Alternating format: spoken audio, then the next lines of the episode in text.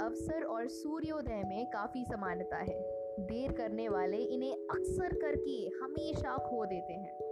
सो hi guys मैं हूँ RJ Nandini और आज एक छोटी सी स्टोरी है जो बहुत ज़्यादा अच्छी है। एक लड़के की है जो बचपन से ही हर सब्जेक्ट में, हर चीज़ में टॉप करता है। परफेक्ट लड़का होता है वो। तो ये शुरू होती है एक लड़के से, जो बचपन में बहुत तेज़ था। तेज़ था, उसने अपना टेंथ किया, ट्वेल्थ किया और दोनों ही क्लासेस में उसने बहुत टॉप किया। दोनों ही क्लासेस में नहीं, बल्कि बाकी क्लासेस में उसने एकदम टॉप किया, बहुत अच्छे से पढ़ता था। उसके परिवार वालों को उससे बहुत ज़्यादा उम्मीदें थी कि ये हमारे परिवार का नाम रोशन करेगा, इतना पढ़ाई करने वाला है। क्योंकि जब बच्चे ग्रो कर रहे होते हैं, जब बच्चे बड़े हो रहे होते हैं तो उनको बहुत सारी डिस्ट्रैक्शंस होती हैं। और कहते हैं कि जो टीन एज होती है बहुत ज़्यादा अच्छी होती है। अगर आप इसे सही तरीके से यूज़ करें तो। एक सांचे की तरह अगर आपने इसको ढाल ली तो ये बहुत अच्छी हो जाएगी। अगर आप इसमें डिस्ट्रैक्ट हो गए तो ये पूरी की पूरी ख़राब हो जाएगी, बेकार हो जाएगी, जिससे आने वाली लाइफ में आपको बहुत प्रॉब्लम आएँगी। तो वही उस, इस लड़की के साथ हुआ तो ये ट्वेल्थ तक तो बहुत अच्छा लगा इसने मार्क्स बहुत अच्छे आए। जब ये कॉलेज में गया तो ये बुरी संगत में पड़ गया और बहुत बेकार दोस्त हो गए, बहुत ज़्यादा चिड़चिड़ा हो गया, बहुत अजीब सा हो गया। अपने परिवार वालों के साथ सही से पेश नहीं आता था। तो इसके परिवार वालों ने इससे पूछा, क्या हुआ बेटा? ऐसे मत करो स्मोक करने लगा ये। लेकिन इसने कहा कि, आप मुझे ज्ञान मत दीजिए। आजकल कहते नहीं कि ज्ञान मत दो ज़्यादा।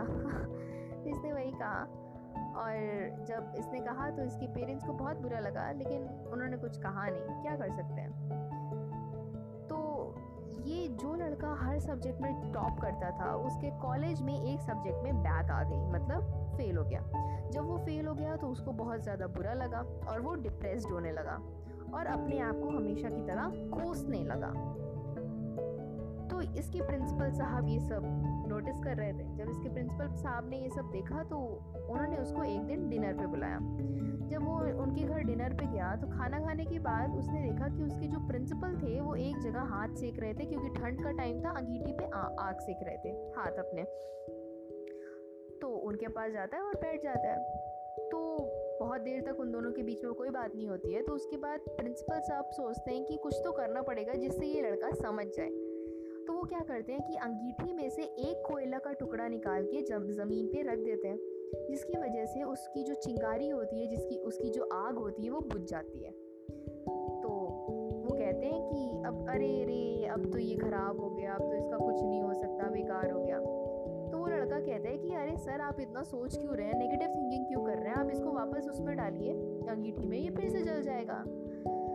तो प्रिंसिपल सर कहते हैं कि बेटा यही मैं तुमको समझाना चाहता था कि तुम बुरी संगत में आ गए हो। तुम्हारे साथ बहुत बुरा हुआ है। तो तुम इस कोयले के बराबर हो जो मिट्टी पे गिरकर बुझ गया है।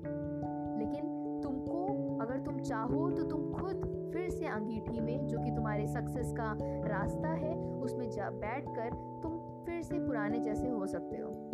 लेकिन तुमको मिट्टी से सक्सेस की तरफ़ जाने में थोड़ा समय लगेगा और तुमको खुद ही जाना पड़ेगा। दूसरे लोग तुम्हारे लिए कुछ नहीं कर सकते।